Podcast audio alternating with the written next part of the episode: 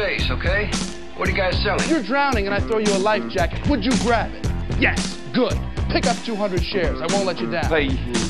Pay that man his money. Ask them how they'd like to see 30, 40% returns. What are they going to say? No? I don't want to see those returns? Where's the money, Lebowski? You're gonna make a lot of money, right? Be aggressive. Learn how to push. Show him a 3% return, and I'll trust you to watch his kids for the weekend. I'm a big fan of money. Move around. Motion creates emotion. I did not know that. That's it. I'm done. Low Northbank Section Jacks. I'm Tom Matt Weber on the board. S&P futures down 19, well, 19 and a half. NASDAQ futures down 54. Yesterday we were down pretty heavy all day and it just crept back, crept back all afternoon. And finally the futures actually made it a little bit to the positive, but the the actual uh, uh, market did not. But the, the futures stuck, a couple of them stuck a little ahead. Uh, Lou, how are you, bud? Good morning, sir. How are you? All right. Were you over in uh, in uh, Vienna talking to all the Saudi guys and the OPEC people? Uh, no. Um, in fact, that was one of the topics I wanted to uh, I wanted to discuss this morning because uh, Michael Shellenberger, who's a guy I follow pretty closely on uh, on energy issues, um, revealed that apparently the government had tried to bribe the Saudis to not cut production by promising them that they would that we would refill our strategic petroleum reserve by buying oil at eighty dollars a barrel, so that we would we would guarantee the Saudis, um, you know, a, a hefty a hefty demand at eighty dollars a barrel, in order to make up for any uh, any potential losses if they didn't if, they, if only they wouldn't cut production. But you know that offer was of course not made in public because they they didn't want to look like the idiots that they are on draining our uh, our SPR and uh, and of course the Saudis the, the Saudis told uh, told our people to go pound sand. So you know, strike a strike another blow for intelligent energy management by this administration. I uh, oh, and by the way, by the way, the Secretary of Energy was out of the loop for that offer. She wasn't. somebody queried her office about it, and she said, "I don't know what we're talking about." Uh, that's always good. I, uh, as as a price theorist, which I am not, um, Oh, I still have Milton Friedman's book, The Theory of Price, that I never could understand when I in class. I probably could never understand it now. Why I still have it, I have no idea. Uh, at some point, Lou, when you when you set your prices, the idea, I mean, OPEC had this power, you know, back in the day. Then we talk, we've talked for the last five years or ten years that they've sort of lost it, and uh, obviously we we were thinking about if you cut production by two million barrels a day, say you're putting out uh, ten, and you cut it to eight well, you need a corresponding 20% rise in prices to get you ahead of the game. And for a long time, OPEC had that power, and it seemed like a long time they didn't have that power. They kept trying, but it didn't really do any, any make any difference because there's there last time I checked, there's like 20 com- com- 20 countries that at some point are uh, are exporting oil. Of course, Venezuela is sort of fallen off and that kind of thing, but um, do they do they think they have the have the power back? I mean, I don't I don't believe that if they cut back, you know, twenty five percent, they're going to get a twenty five percent price hike. Maybe they will, but I don't I don't I don't think it's like 1973. Do you? No, it it's not, and and part of the reason I, I mean, it, but it's but it's much closer to 1973 now than it was in you know 2018 or 2019. Um, the, the, the key, of course, and, and this is this is, I'm sure you are aware of this. This is pretty basic. Is that as long as we were pumping out as much as we were, the kind of, the the flexibility that OPEC members had to shut down production was quite limited, because if they shut down, you know, they, they needed the cash. That it, it always astounds me how these economies just seem to run on a uh, you know let let's use up whatever's in our paycheck every month kind of kind of expenditure, and so when when prices dropped low, dropped dropped you know below seventy five or fifty dollars a barrel because we were pumping, these countries uh, you know were, were hurting for cash and, and needed it, and so if OPEC if, if the Saudis had come to them and said okay we're gonna we're gonna damage the United States by cutting back cutting back production, the response would be, we can't afford to cut back production. We don't have enough cash flow. They've got enough cash flow now to cut back to cut back production safely because we're not we're not flooding the market. To the extent that we would be flooding the market, we would keep those prices we would keep those prices low. We would keep those economies in, in on kind of a, a razor's edge balance, and so their their flexibility to do this kind of stuff is, greatly limited. Well, let the And- let and the this- record this, reflect. again, just another just another example of how damaging to our to our foreign policy and our domestic policy our our uh, our current energy policy seems to be. I am not a, a big fan of our current energy policy, as you well know.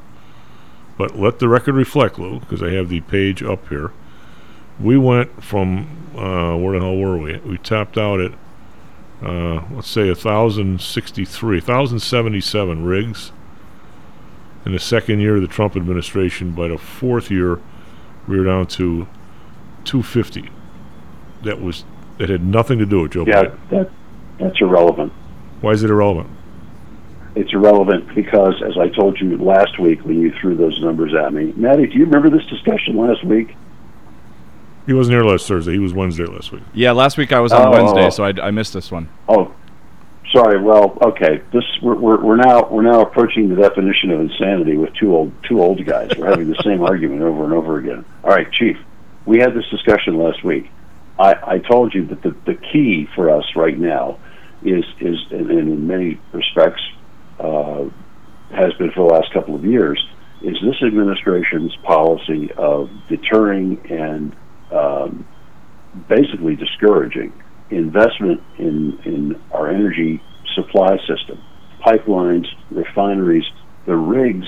It takes a little while to get the rigs started. Right. The rigs are actually the most flexible part of this thing. The least flexible part is the stuff that's been damaged the most as a result of this administration's policy, and that's our refining capability I- and our transport capability.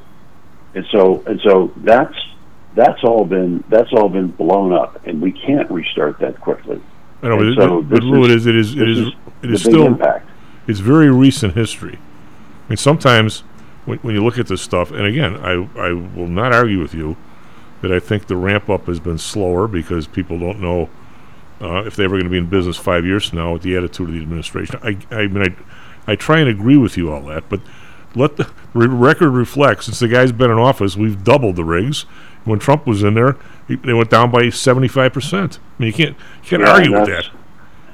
No, I'm not going to argue with that. I'm just going to argue that it's irrelevant. Well, it's not irrelevant And because to keep coming to keep coming back because it's not the choke point. the the The problem rigs are not the choke point. The choke point is refining and transport, and that has been badly damaged by this uh, administration. the but re- re- regardless, But I'm not. I'm let's- not. I'm not arguing for these guys. But I'm saying the the problem with with the oil issue is it got down to twenty eight dollars a barrel four years ago. It, it did, yes, yes. And all of a sudden these that- people- and- but the- and- that cut the supply cycle because because it got too low to be profitable to, to drill. There's a there's a there's a map. There's a map, But Lou. that's not. That of course I. You know what I? I'm going to blame you. I know I sent you this map like four or five years ago. You probably you probably disposed of it. Oh no, I remember it. It was probably one of the neat. God, was that a neat map or what? Yeah, it was a great it was a great map, but it's but it's not. If you if you listen to the to the the people who are responsible for producing the oil, it's not or producing gasoline. It's not the it's not the key issue. The the drilling rigs are the most flexible of this whole system.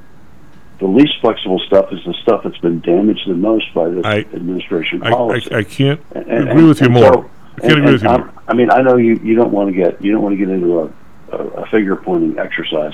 I'm happy to get into a figure pointing exercise, but but either way, the point is, under this administration, we find ourselves an administration that, by the way, promised to do exactly what's happening I, now. I I'm with they you. promised to do this, But- this is a campaign promise. Lou, the, this, this so is I'm happy to hold them accountable for their campaign. this is this is not all about politics. This is this is about a lot of people with with fracking fields that are getting thirty bucks a barrel for oil, and they say the hell with it, and they're gone.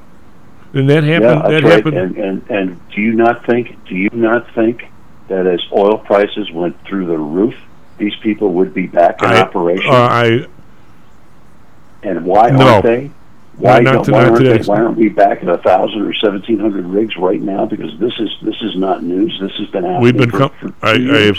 I have conceded to you that the last time this happened, which was in. Uh, when I'm looking right, this this is a great. This is a great chart I got here. Look, last time this happened, when we when we start to ramp back up, we're doing like 40 rigs a month, and I think this administration, because of their of their attitude, we're up. We're coming up 20 rigs a month, which is not fast enough. I'm, I'm with you. I mean, I, I don't like anything these people have done since they But, came but that's not, and, and, and that's that's a factor, but it's not it's not the key factor. But- But, but- regardless, the the point I'm trying to make here is when we let this happen, and by we I mean our federal government and the Department of Energy, when we let this happen, or or alternatively, in in my universe, when we deliberately destroy our capacity here as part of a as part of this misguided green energy uh, program. When this happens, the the rolling effects, and, and, and this is not rocket science. Anybody could have could have told you this. The rolling effects through our domestic policy are a monster inflationary push because energy affects every I aspect don't of disagree. our of our But Lou, And incredibly damaging foreign policy results What I what I'm because we don't have the we don't have the oomph to deal with Russia, for example. I all I'm, all I'm trying to say, Lou, is that on the economic side, it's it's exactly the same as what's going on in my, my nephew's metal business. Well, he doesn't own it, but he works there. It's exactly the same. When you when you when you fall out, when you when you get down four or five years ago, and I, first of all, I'm not blaming Trump because th- this this oil cycle has been around since the 70s. You and I remember it, for God's sake. I, I, I, I know that, and I'm not I'm not trying to. I'm my my point, as I said, we, we we can forget about the political stuff. I'm just noting it as a general rule. Our failure, as a as a you know, the the failure of our leadership. Let's put it that way.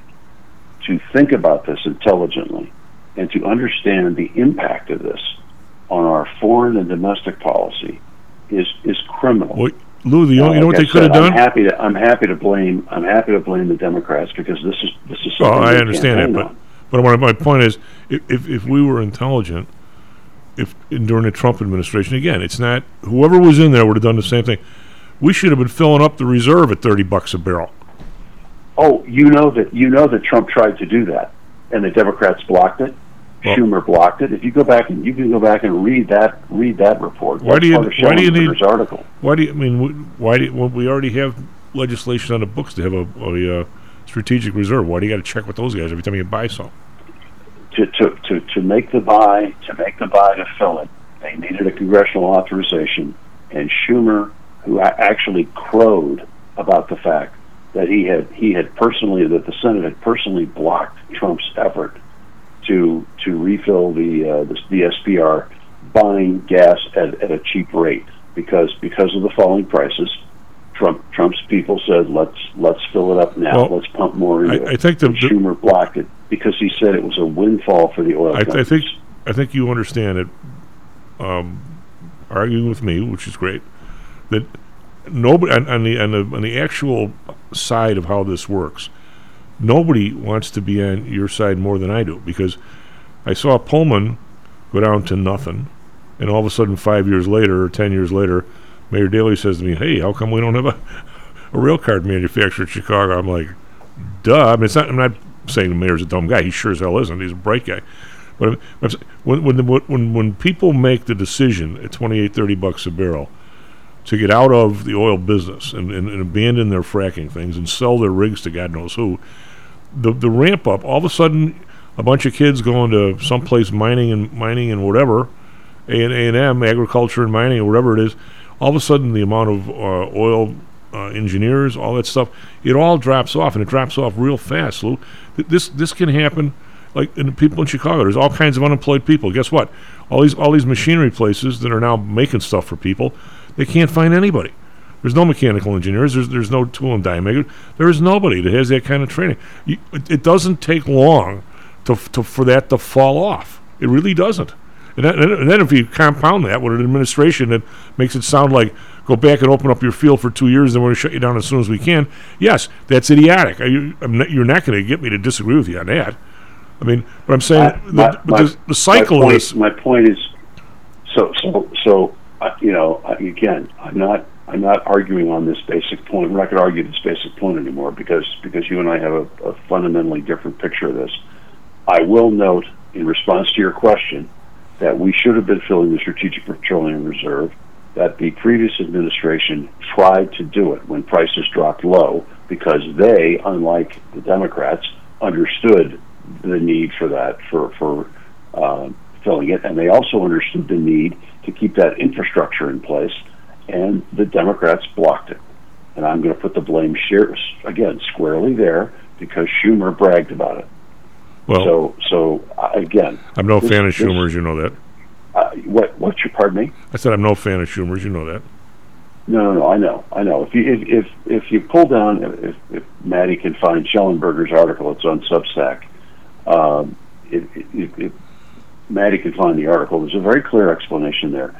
It, it's just another marker of the just overall incompetence with respect to, to any number of things that you see with this administration. But in terms of this particular issue, I'm not I'm not going to argue with you about it, uh, to, except to note again that if I were the Secretary of Energy, you know, I, I, I would try not to act like the Secretary of Transportation. Right. Oh yeah, I I would be proactive. I would be proactive on this, and and trying to figure out how we can effectuate the the, the production of oil because it's going or of gas and refinery products because it's going to have a very direct and very expensive impact on a whole bunch of people who who are going to wish come January that global warming was more of a reality. Oh, I, I, I do not. You're not going to. You're not going to get me to ever agree that you, when you when you have three coal-fired plants in Chicago, I'm going to say the one that's in the middle of a neighborhood. You know, maybe maybe maybe get rid of that one, but you sure as hell don't shut off the one on the border over by the lake and you, to where you can't even use it no matter what. You, you get that thing up to speed as much as you can. They're shutting the one off over in Indiana. Why that thing is fairly new? I don't get that part. Maybe you don't run it. You know, wh- when your windmills are turning, you, you know you have the thing you know, banked a little bit. But when, when you need it, you got it. I, the idea of you, you wreck this stuff is insane, Lou. You're, you're not going to get any disagreement with me out of, out of that. But I mean, I, I don't know. I don't mean. Are we really talking about going back to? So, so this this leads me this leads me into my my next my next topic that I wanted to talk about this morning. So, so I'm I'm again cruising through my rather eclectic reading at uh, uh, threads last night, and I come across this one. so, Health and Human Services has placed an order for millions of doses of a drug that has a very specific use, and that use is to stop internal bleeding as the result of an overdose of radiation from nuclear exposure. Those Uh, doses go for like a thousand or eleven hundred dollars a pop, and we've ordered millions of them. All of a sudden, from who? Pfizer? Got to be. I have no idea who the. No, it's not Pfizer. It's uh, it, it's one of the other big drug manufacturers. But, Why? Why? but we- see, why? this goes to show. This goes to show our attitudes. Why? Your immediate reaction is, "What drug company's getting a, a windfall?" My immediate reaction is, "Why are we ordering? Why are we ordering anti-nuclear radiation drugs in in the millions?" I, I will- you know, I if I had to do this over again, well, after the trading floor closed up, I what do you? Is there some kind of a lobbyist training school? I, I would. How much did that guy get paid? Chief, forget about forget about the fact that this has gone, this order has gone to some drug company. You know, the, ask yourself why we would order millions of these doses at this particular time. Right. I, I, I have a serious question for you, Mister Constitutional Law guy. When you say, what's what's the number on that? I mean, the total number is it two hundred million dollars? Give me a give me a hold on a sec. I can I'll pull it up and I can tell you.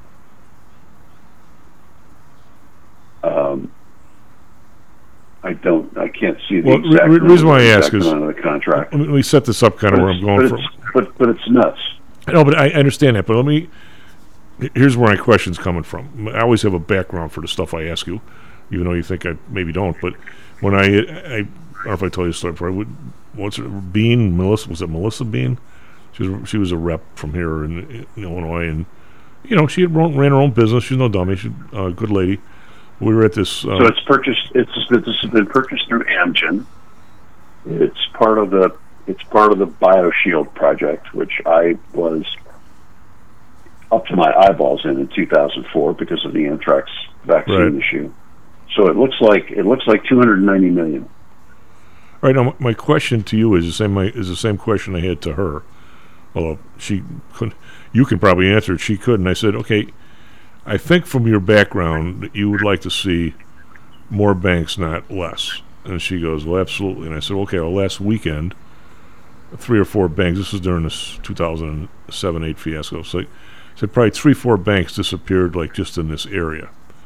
And the deals look to me like they're really sweetheart deals where somewhere the, where the government uh, picks up the bad loans, or, or when I say the government, probably uh, SIPC, uh, not SIPC, uh, FDIC, or, S, or yeah, FDIC, and the uh, they pick up the, the lowest losses and they, and they kick this bank to like some other bank, and we're talking two buildings, you know, five, you know, drive-through locations and and all this money, and it looks like they paid like twenty million dollars for the place. I go that is really light. I go, how, how do I get a group together and, and get in that get on that list?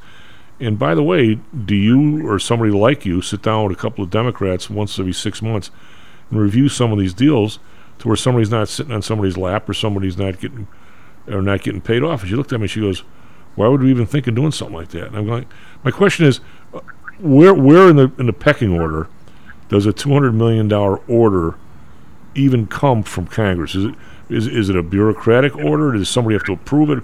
I mean, you know, like you know, if you have a business, somebody can probably. well, I just I just told you I just told you the authorizing statute for that. but that that doesn't mean it- right. But there's money there to be be had. Now, can some bureaucrat just strike the check that big, or does that or does that have to go back and be reviewed by the committee or something? I mean, I, I don't know. That's what I'm asking. No, it, it the authority the authority to make that purchase is, is embodied within the statute. The question that we need to ask is not why this they they uh, they have the authority to do that, because that was that was a statute passed by Congress, and Project BioShield is a specific statute passed uh, uh, in response to the potential for biological, chemical, or radiological attack on the United States. And this goes to my point. The question you should be asking is not why they decided, or, or is not, you know, whether they got the authority to do this, but why now? Why would you purchase? Why do we see a huge purchase of this stuff? And and my understanding, based on the on the press release from HHS, is that they're trying to say, well, this is sort of routine stuff, but but this is not routine. Who's it for? Is it for people in so- Ukraine or for us? It's it's for us. Well, it's it's for somebody who's who's who is potentially about to be exposed to a nuclear weapon or a nuclear a nuclear radiation leak or or a bomb going off or two bombs going Right. off. And again, it's some. Uh, I, I, excuse my my always attention to detail. Was this was this drug or this purpose named in the bill like two years ago, and they're, they're just getting around to ordering it, or, or was this something new? No, the agency does not cap specific. The, Congress did not, and they don't do. They don't make law this way anymore. Okay, that's what I'm They did not specifically. They did not specifically authorize them to purchase this particular drug. This is purchased under a wide-ranging discretionary fund for for purchase of drugs and uh, mitigation measures against biological, chemical, or radiological weapons. The point of this, of my raising this, is that somebody somewhere believes that this is a good time to have a lot of anti-nuclear radiation medication available. What Whether to use it here, to use it in Europe, to use it in Ukraine, because they believe that the, the possibility of a nuclear weapons incident is now greatly it, it, We gotta go. We gotta go to break. higher. We gotta go to break a little bit. You and I, I tell you what, we agree on. I'd sure like to know who the hell this somebody is. We got SP Well, futures I've down got, I've twenty. got some. I got some pretty good ideas. Br- And uh, SP futures down twenty. and Nasdaq futures down fifty-seven. We come back. I got a story about you about inflation and debt. We'll be right back. Stocks and jocks. How much confidence do you have that your investments will make you wealthy? Do you truly know the odds? Welcome to Luckbox, the control freak's guide to life, money, and probability. Luckbox shows you how to gauge the likelihood of success before you commit to an investment or any other decision. And Luckbox is free for one year at luckboxmagazine.com/jocks. Each new issue dives deep into the current investing climate, separates the signal from the noise with relevant trade ideas, and equips you with cutting-edge tactics you don't already know. Luckbox is the essential magazine for proactive investors who are hell bent on pursuing life, luxury, and happiness through sports, fitness, travel, food, spirits, music, and a whole lot more. Smart investors don't bet on possibilities, they play the probabilities. Luckbox is $7.99 on newsstands, but you can subscribe for 10 free digital issues at luckboxmagazine.com slash jocks. Don't rely on luck. Get Luckbox at luckboxmagazine.com/jocks. Is your business being challenged by the complexities surrounding healthcare reform or other matters related to human resources management? If so, then Cognos HR can help.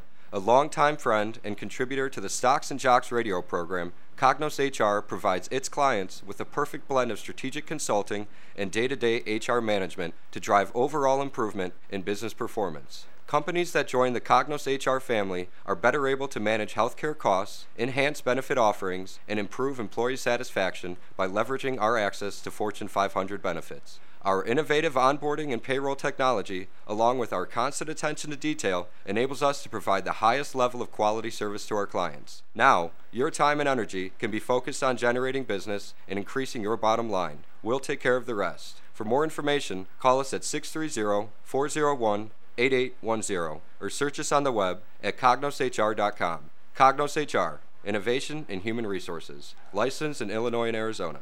Hello, this is Tom Howell, the Chief. Confused about investing these days? I suspect you are not alone. Investing was never easy, although at times it may have seemed so. I think one reason behind the current concern, although maybe not explained as such, is how the fluctuation in the American dollar and the associated politics is affecting your investments and your wealth. It may not be enough to make some money in your investments.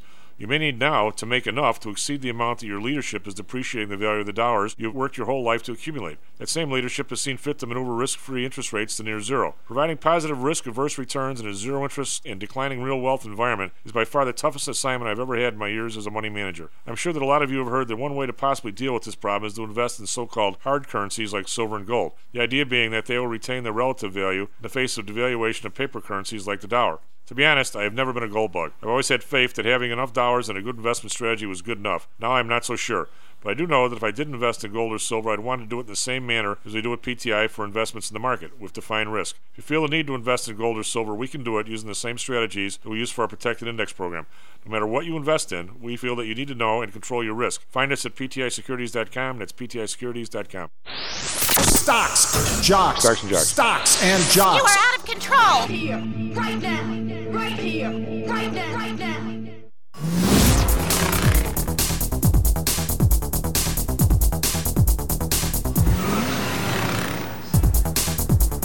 Lone Rock Bank Stocks and Jocks. I'm Tom Howell. Mr. Matt Weber on the board. SP futures down 16. NASDAQ futures down 41, so we come back a little bit. Uh, Dow futures are, uh, I'm just, uh, Dow futures are down 154. Uh, both of you guys be happy to know that uh, your friends from Sweden say the investigation into Russian pipeline leaks strengthens suspicion of gross sabotage. Maybe one of you guys can tell me what in the hell gross sabotage is, but anyway, that's what it is, they claim. DAX down 41.3%, FTSE down 52.7%, CAC around on 23.4. Again, we had the two monster up days on Monday, Tuesday, so we're still carrying a big up week into, into Thursday. Nikkei up 190.7. Uh, Shanghai is still closed from 9:30. I don't know. I guess I don't know it's a new year. What's going on over there? But I don't. Uh, Hang Seng down 75, 18,012. They're barely hanging over 18,000. Those guys are in a world of hurt. Uh, yesterday the Dow was down 42, S&P down 7, Nasdaq down 27. So not much after two, three percent days in a row is you know barely down. So uh, the bonds unchanged at 3.77. The Bund up one basis point, 2.03, back over 2%. Uh, Japan up one basis point. To, they're like 0.24, 0.25 every day. They, they don't ever want that thing to move, and I think they uh, uh, intervene in markets, make sure it doesn't move. Oil down 65 cents, 87.11. Brent down 58 cents, 92.79. Natural gas up 3 cents, 6.95. So with all this craziness in natural gas in the last two months, it's down from 9.30 to 6.95. So figure that one out. RBOB down 4 cents, 2.62, even though gas in the city is still 5.50. Figure that one out.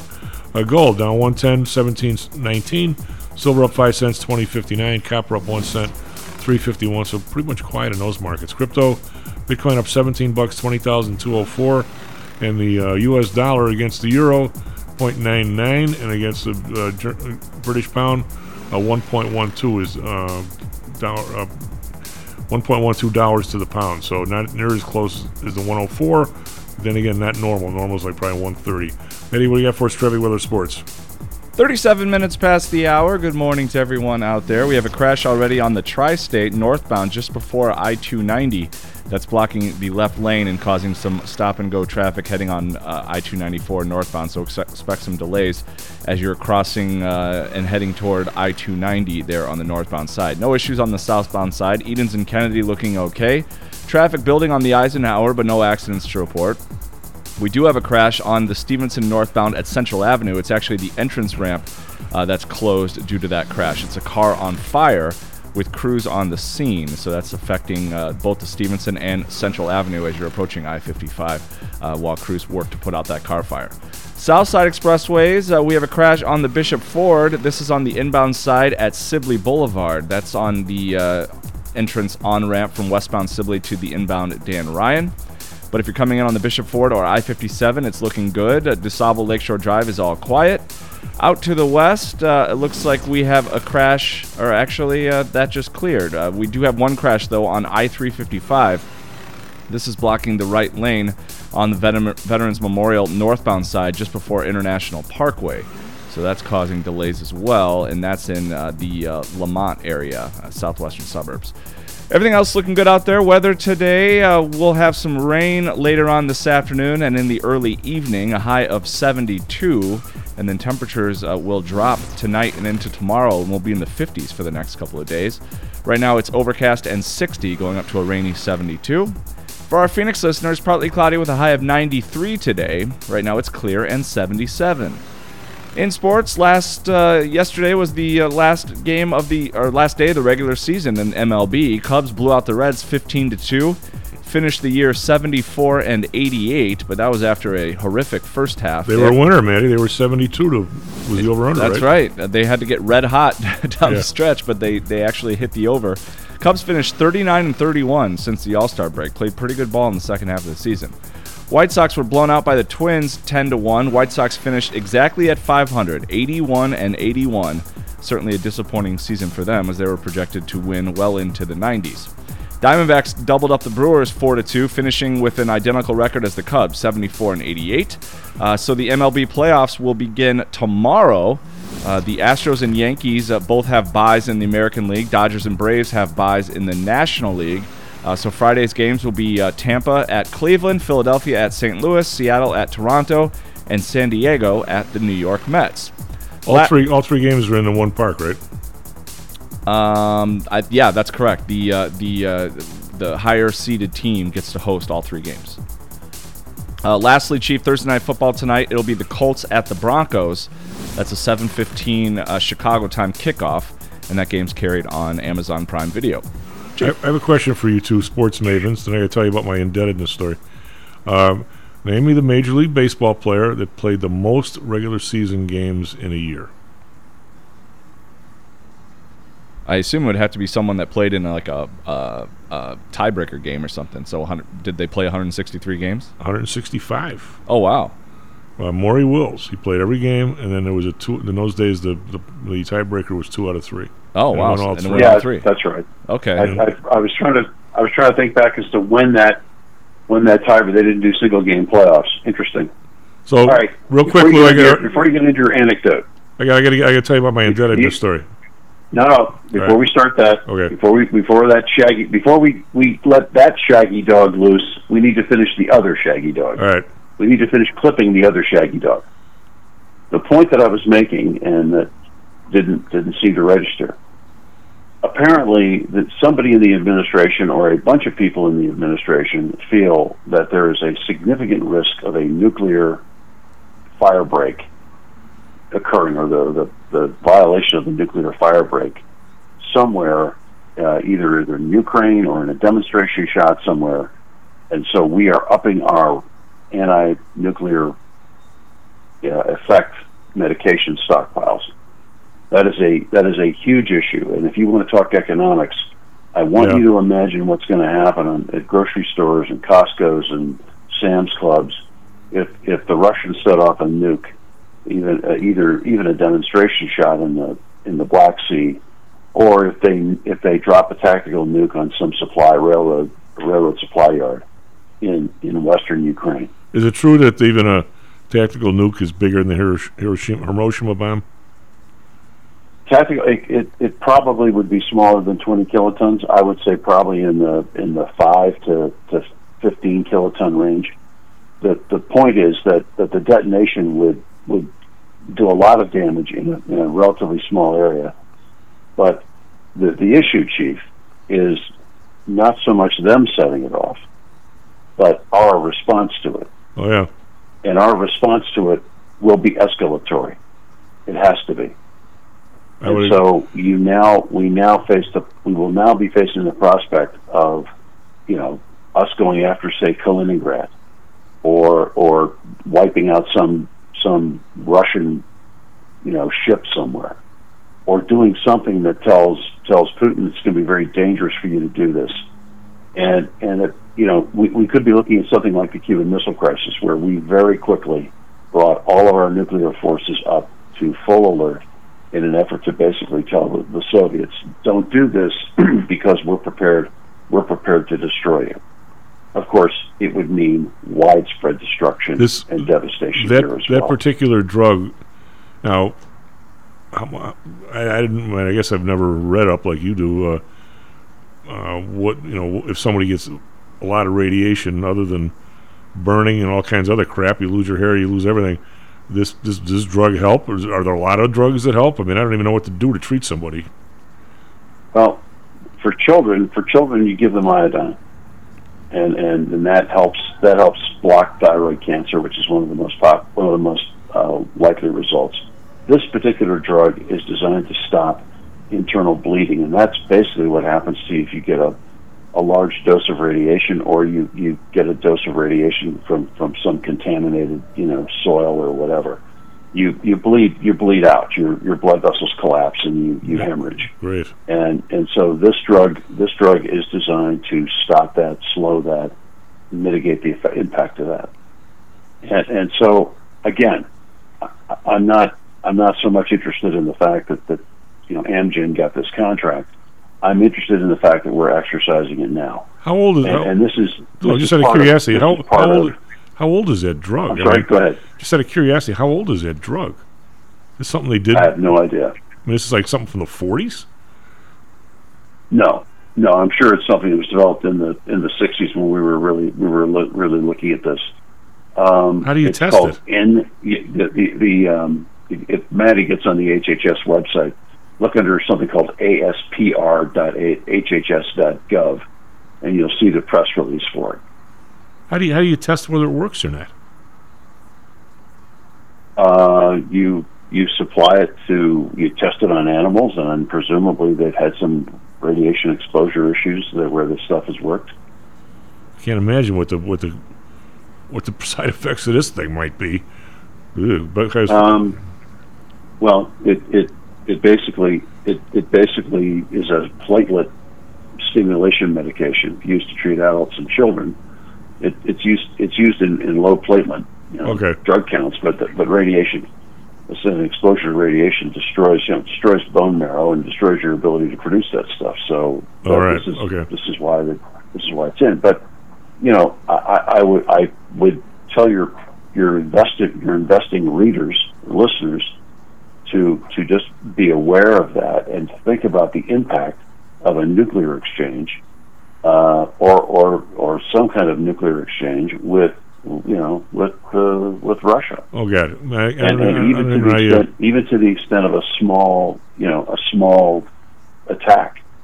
And and this is the kind of situation, by the way, that, that when I was flying my um, reconnaissance missions around the outside of the Soviet Union, you know, it was, it was made very clear to us that, that when when the Soviets decided that they wanted to make a point with with us about how serious the situation was, we would be one of the first targets to be shot down. And you know, because because that's a very easy way to, to send a message saying, look, we're serious about this. We're effectively committing an act of war, if not almost an act of war, against you to send a message that, that you can't do this. I, you know, Putin has Yeah. Putin has nuclear saber rattled from the beginning. Um, I, I am I am fairly nervous about the fact that he that this messianic messianic excuse me uh, address that he gave last Friday um, has not gotten more play. And I don't know if the people in the administration, which has not really proved adept at foreign policy, have, have really an understanding of what he was saying. But but you know there is a there is a very apocalyptic kind of strain in that in that in those words. And Lou, I've been. Uh, if, if if if they decide if they decide to detonate a nuke to to try to show resolve, and and you know they do it in Ukraine, you're going to have fallout issues. You're going to have nuclear radiation issues. But the real danger will be our response. Well, what uh, when when you see this guy? I mean, he was always kind of a knucklehead with the, you know, the goalie getting out of the way for the ten goals and riding a horse without a shirt on, and all this stuff. He was, al- but is he is he starting to go? When I say Hitler-esque on us, is he? Is he I'm reading stuff that he's up to however many prescription drugs a day, and he's physically a mess. Is, that- is that what you're? Are you, are you catching the same vibe as what I've been people have been sending me? I mean, I think he's always been he's always been one of those guys from from Russian, you know, the Russian culture that believes the Russians are the saviors of of spirituality in the world, and that and that God is on their side. I, I mean, if you if you look at the, the language of his his recent addresses, you see a, you know, we are against the West, and it's not it's not NATO, it's the West, and it's the West with you know us at the at the head. It's almost like something coming out of Iran, you know, the the great Satan, and and that's the way he characterizes us. But it's, And- but and it's not very religious. much a quasi quasi religious um, kind of uh, kind of fervor. Yeah, but it's not so, religious. So to that No. extent, yeah, I, I, and that he's not he's not crazy. Uh, he he's just he just has a very different kind of set of beliefs. The only question is, you know, how how far is he willing to push it since since they their his military has failed him. Well, uh, was- that's my next question for Learned Lou is, uh, with all the other stuff, with all his buddies that, with the big yachts instead of the working tanks, what's only takes one or two. I, I get it, but what state do you think his his uh, nuclear arsenal is in? Don't you have to replace the the blasting caps and all that stuff every once in a while? I mean, I, I got to believe they have they have enough to cause enough damage in the world, but uh, I, I don't. What what what condition do you think that stuff's in? We have we have seen we have seen them start to move some of their nuclear and strategic well strategic assets out, but it, it would I, I would guess of all the stuff that they've got, the the nuclear weapons are probably the best maintained because because that is the that's the you know the ace in the hole that's the that's the thing that makes Russia something other than just a gas station. You know, it's a gas station with nuclear weapons and and that's and not a very good not a very good gas station either. But once you, You know. once you pull the trigger and and start the war, uh, th- then the threat the threat's no good anymore. Um, in terms of deterrence, yes, but, but deterrence works. Deterrence works across a wide spectrum. So, the, the, the let- let's say let's say the Russians want to want to send a very clear message that you know they, they want us to stop shipping weapons. So they detonate a tactical nuke uh, in western Ukraine at some at some rail yard, close to the border of Poland, so that so that you know it, it, it's close enough that they can see it and hear it. and and all of a sudden we go, okay, so now they're really serious about this. They've crossed the nuclear fire break, something that we we have said for ever since we did it in Japan would, would we would not allow to happen again. They they crossed the nuclear fire break, so now we have to respond. There has to be a response to that. You cannot just step back and say, "Oh, you were serious about that? Okay, we're we're going to stop shipping weapons." And so, so the, is the the response, however, has to be measured enough that it sends a message of our resolve to Putin, but at the same time doesn't send the message that we're coming to take you now. Because if we do that, then he fires all of his long range stuff and and and just basically destroys Europe and the United States. Well, what what what is this, the condition? If, if there's, we've had these Minutemen and silos in Minnesota since God knows when. If the if for whatever reason the president said fire one up tomorrow, does the thing work? Been there for fifty Yes. years. The land based the land based silos the land based silos will work. The submarine based stuff should work. Obviously, we've scaled way way back in terms of the number of warheads we can deliver, but the stuff we can deliver is reasonably reasonably accurate. Uh, and and you know we have we have I don't know how many hundred or so, maybe 120 B-52 bombers that are capable, that are nuclear capable. A certain number of those are are ready to be used. They're not sitting alert anymore. They can't be launched in 30 minutes, but um, we we uh, we would come back to him and say, "You you don't want to do this." So the question is whether we would respond with a nuclear weapon, a nuclear strike of our own. I doubt. I don't think we would. I think we would do something else. You know, the question the question if you're the president is very straightforward. Are you willing to sacrifice New York and Los Angeles for Ukraine? Well, the but the the thing of it is, or though, London or Paris or the thing or of it is, it's not it, it- it's it's not that it's not that straightforward of an answer because if the answer clearly would be no, then it's then six months now it's going to be would you sacrifice New York for Poland?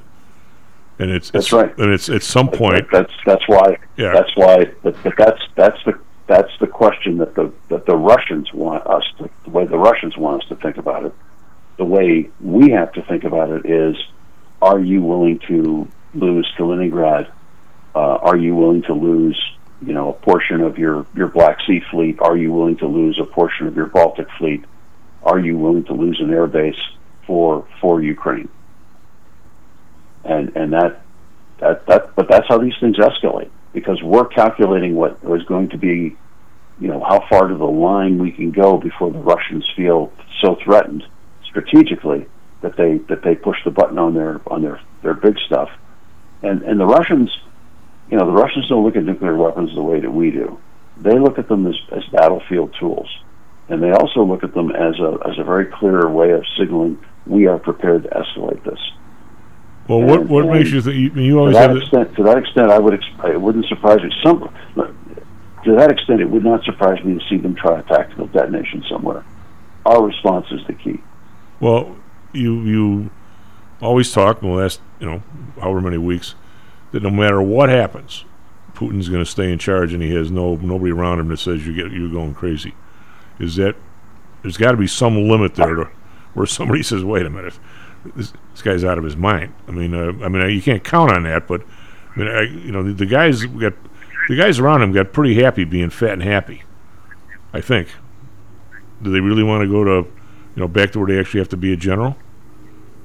Um, I, I mean, I don't. I don't have a good handle on the discontent or, or whatever within the Russian population or within the Russian military.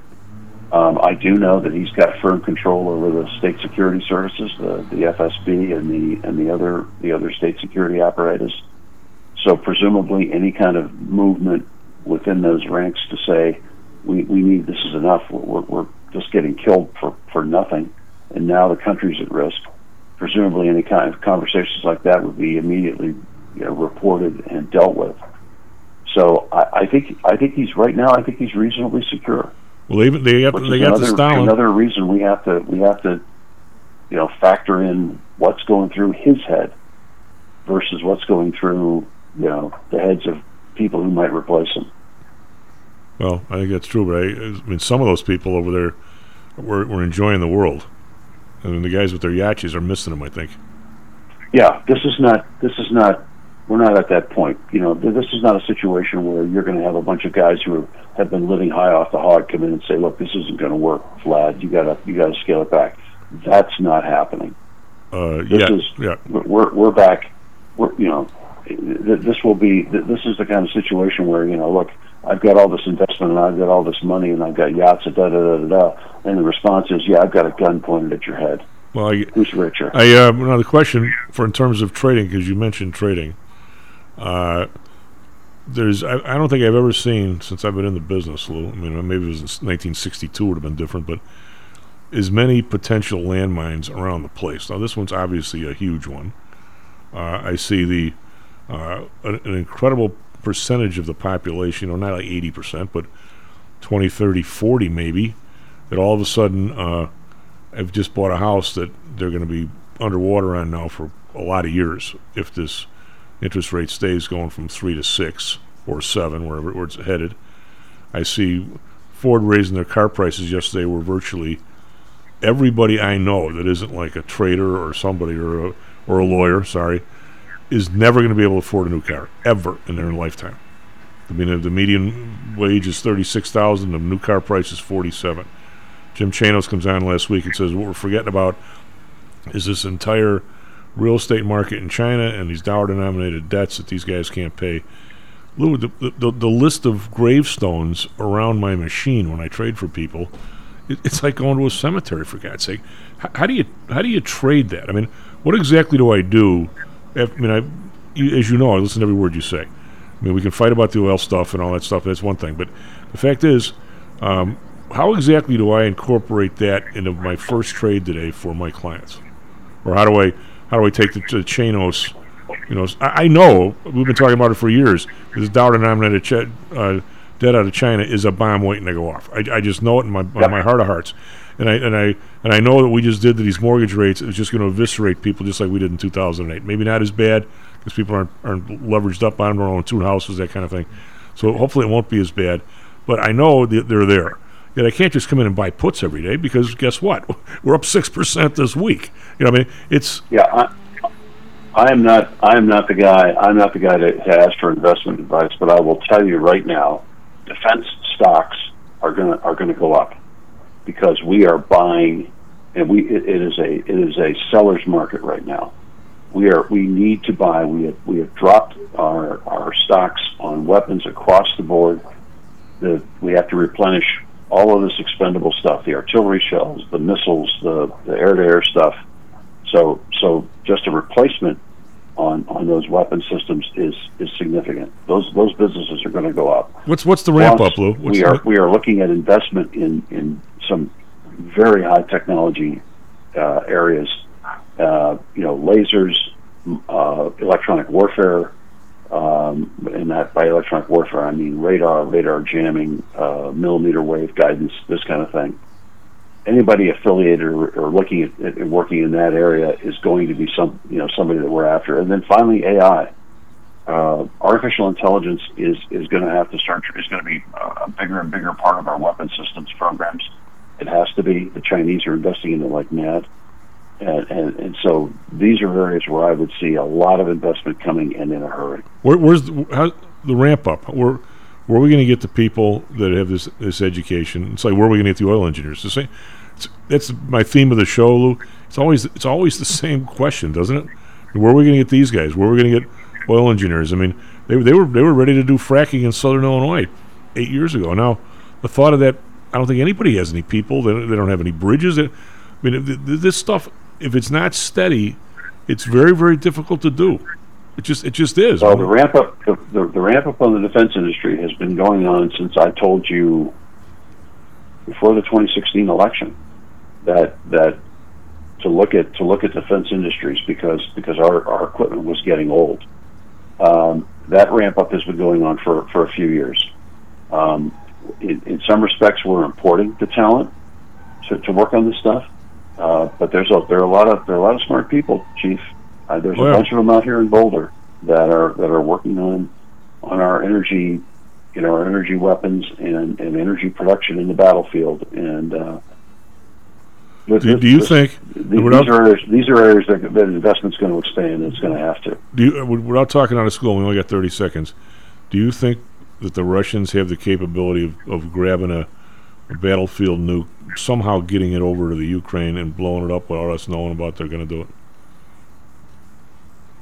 Um, the short answer to that is yes. Um, the long answer is, uh, you know, I, I think they would. I think they would probably not do it that way. I think they would set it up so that we had full disclosure that it was about to happen, in an effort again to try to walk us back from doing the kind of supplies that we're, we're doing for uh, for Ukraine. So, Now, part of deterrence is showing your is sh- you, you show your cards as, as, in, to a certain extent in, as part of deterrence. And if we're getting ready to use a nuke, they if they're getting ready to use a nuke, they would want us to know exactly who did it and, and under what circumstances. Uh, Lou, this has been a it's been a very very uh, very heartening, very you know making my day kind of discussion. But uh, very Well, very you know, good. I always like to go into the weekend with a with a positive outlook. yes, yes, you do. Boy, thank you very much. As we features down 16, as we features down 40, come back, Mr. Mr. Dan Janitas. Are you one of the millions of people who suffer with pain? Do you wake up in the morning with stiffness in the lower back or neck? Why are you using medication to cover up the symptoms without treating the actual cause? Painkillers, muscle relaxants, and anti inflammatories are not the answer. At ChiroMed, physicians are trained to detect the cause of your symptoms and to correct the underlying problem. If you're ready to listen to common sense and do what it takes to make changes in your body that can affect your health for the rest of your life, give ChiroMed a call and set up a complimentary consultation. They are located in Orland Park and can be reached at 708 403 2727. 20,000 patients over 22 years have been treated at ChiroMed, and over 90% of them have had positive results without medication or expensive surgery. Isn't it time you did something good for your body too? Give ChiroMed a call 708 403 2727. That's 708 403 2727. Let's get you pain free and living again.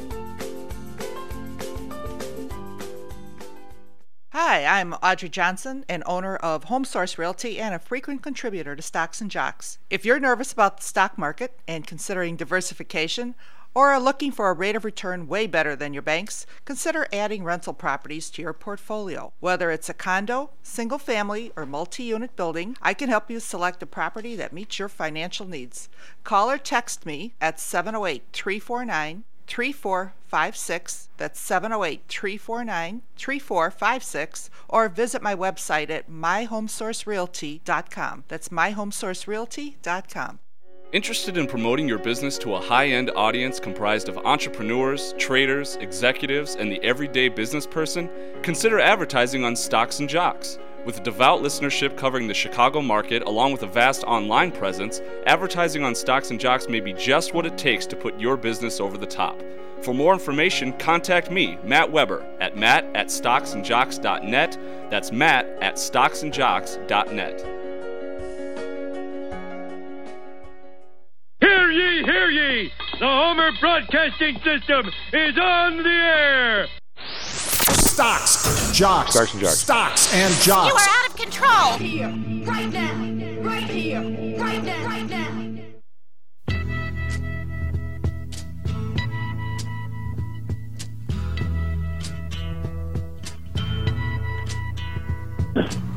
There's something happening here. Hello and welcome back to Stocks and Jocks. I'm Tom Howell. Uh, Mr. Matt Weber on the board. SP futures down 19. NASDAQ futures down 50. Uh, we have Mr. Dan. Yes. The uh, were you listening? Either one of you guys. Did you listen yesterday? We were all over uh, Loretta Lynn with the uh, her song, her country song, where it says, "You're the reason our kids are ugly." How would you like it if, if, if like Jill ever told you that, man? Of course, you don't have an ugly kid. You got a beautiful baby. That's about that's a yeah, it's a pretty good insult. You're to an ex, yeah. You're the reason our kid. That's uh, that's well, Dan. Uh, now that now that Lou has cheered you up as well as me. Uh, uh, so have you have you have you focused in on a, a nuclear bomb going off in your investment strategy today?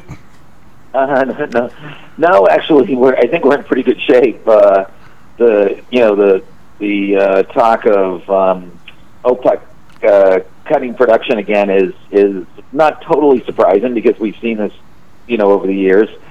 Um, you know, just to remind everyone, Uh, the last time we saw a cut this large, and they're talking about um, barrels a day, uh, was back in early 2020, right at the time that COVID hit. And I was paying attention to oil because I, you know, being a high yield manager most of my career, we, we pay attention to what happen, happens with OPEC and oil because we do think it has a major impact on the global economy and our financial markets. So we were paying attention to that, and that's when oil prices, as you recall, went all over the place. Um, you know, ra- you know, uh, rising tremendously, and then going into negative territory, and then kind of rising back again, and then we still see this volatility. So I, I would say if there is something to be paying attention to, it would be um, what is going on with OPEC and the market, as of now, does not seem to be re- responding to it. I mean, the there hasn't been a huge shift either way in oil prices, but I do think just the fact that at this point they're considering cutting production when we are coming into the winter, when we're coming back on stream with a lot of businesses and manufacturing facilities over in Asia and all that. I, I think um, the timing isn't by accident, but I do think that uh, it's not necessarily the best timing for uh, for the market. Um, so that would be the I don't know if I would go as far as calling it a bomb, but that would be, I think, something to pay attention to right now. Well, Dan, what? Uh, uh, boy, you know, I, I, I, was I was so I had so much respect for the people in Chicago. I actually remember what they said when all this stuff started to happen back in the '70s, OPEC and all that stuff. I mean, uh, literally, these are these are quotes from Milton Friedman because he was talking about it in class one day. He said you don't have to worry as much as the headline numbers because the hardest thing in the world to cartel is to maintain discipline because th- they're all going to cheat because when the prices go up, they all want more oh, dough. Oh, yeah. Now, if, if they say two mil and the prices actually go up ten bucks, what's your estimate? What's the real number of the cut? Half that, if if that. I mean, I don't know. Yeah, it could be. I think the circumstances going to, you know, circumstances could be different, but it, but it, but it probably will be less. Yeah. When, now, how many people are in this new OPEC Plus group? Is, is was Russia invited? They weren't, were they? They, I don't think they're they're invited um, in, in, this, in the, the most recent one, but they have traditionally been p- part of it. But a lot of the the um, price manipulation, if you will, or price um, talks have gone on over the years between the Saudis and the Russians. And although they don't control as much of the well, combined they control a, a portion, a pretty large portion of the market, and they have they have gotten used to that. So maybe at this point they're not going to have as much impact, especially where they're not an official member. But they will still be in discussions with the Saudis, and you know they're you know they do think they still have some bargaining power here, and you know whether it's a political event or an event that's aimed at um, you know helping them um, specifically economically. I'm not sure, but it is definitely an event that will have an impact, can and will have an impact on on the global economy and on the markets there at some point. Um, I'm looking for uh, right here at the people who, because I want to get to. I have some questions, a lot of questions on, on bonds for you, but the uh, uh, according to this, the list of countries by oil production, uh, the United States is number one, then Russia, Yeah. then Saudi, then Canada. So I've got Saudi with like 13 percent of the oil production. Some is it them? Is it? that- That's about right. Yeah. so, I mean, they they are not about to drop their production two million barrels a day. I don't think. I mean, I'm just. I mean, that would that would They would be under they would be under a lot of pressure if they did that. Yeah. and that's unlikely to happen. But but they're they're I think it's just the the, the talk and the threat and you know um, and I think as you're saying, and I agree with you that that what actually happens can and will be quite different than what's being discussed right now as headline news. But just the fact it's on the table at this point um, is concerning. You know, during a time Oh, I agree. Yeah, and they, and they we're, you know, we're, we're um, the economy is under pressure. Well, and, the, and they- demand will be picking up at some point. I, so I, I have two very. Sp- well, of course, if you got any new bonds, we want to hear about those. But two two questions. One is, um, without going into a long, long story, I uh, we had some listeners, and one was a lady from uh, Pennsylvania, near near State College of all places, and her f- family, her her husband family, not hers.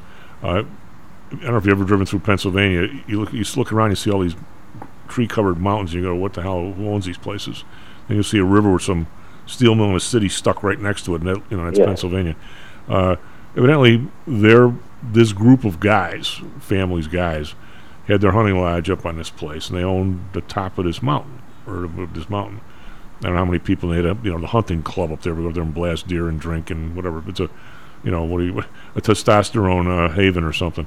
And uh, well, all of a sudden they get this contract. Somebody says we're going to buy. I think they gave these guys a million dollars out of the gate. I don't know how many people are splitting it. They said, well, we want to do fracking here. Most more gas, I think, than oil. And they cut deals with the people around where they could put these pipelines like on the ground. You know, they don't dig; they just lay them on the ground. And uh, they said we're going to put a road up here, and we're going to going to cost us a million and a half bucks for the road. But don't worry, when we're done, you know, we'll, we'll make the mountain look like it did before we were here. We'll plant new trees and blah blah blah. So they had like two and a half years to do it, or else the deal was done, and they could keep the million bucks or whatever it was. They could go negotiate with somebody else. So right near the end, they start laying the pipeline and they build the road. And all of a sudden, the prices go down. I don't. I don't think they did. I don't think they got, you know, teaspoon one of oil out of there. Where they put the road back again? I don't know if the lady died or whatever. I've heard from her in years, but how much of that of that sort of investment in Northeast Ohio, Southern Illinois, where they were going to expand all this, fr- it just it just disappeared. There, there was a map before I, before I met you, Dan. Unfortunately, I got to see if I can find it. It was an interactive map that showed like a five year period of all these fracking fields and how they just exploded on this map. You know, is it with the thing was one of those maps that moves basically, and then Yes, yeah. in the next five years, it just went went to nowhere. I mean, there's nobody in Southern Illinois, and there never was a a, a, a, a well, even though they were repairing bridges, they were doing this, they were doing all kinds of buying up property. I mean, how much how much did people lose on that? Because it's kind of an, an industry that because the reluctance. I mean, Lou blames it all on the administration. I think it's way more than that. The reluctance of people to pony up money in this oil industry after what happened with the twenty-eight dollar oil, I think is people are very reluctant to do that, e- even if the the administration did things the way maybe Lou and I and you want them to do it. I, I just think that the people are just tired of the the boom and bust crap. I mean, I, Yeah, I mean, and that's that's what the industry has been forever and ever and ever. Yeah. I mean, going back, you know, many many years, and you think about Texas and, but but uh, yeah, Appalachia. We talked about a couple companies that we owned, like you know, last year, Southwestern Energy did a fair amount of fracking in the Appalachia area. Um, there's a company now that we have been investing in on the bond side. Um, Buckeye Partners, which, as you can tell, has a has an Ohio um, reference in it, and it's really it's, it's midstream piping. It's actually the the pipelines themselves that are bringing um, energy, natural gas from Houston up to the Northeast.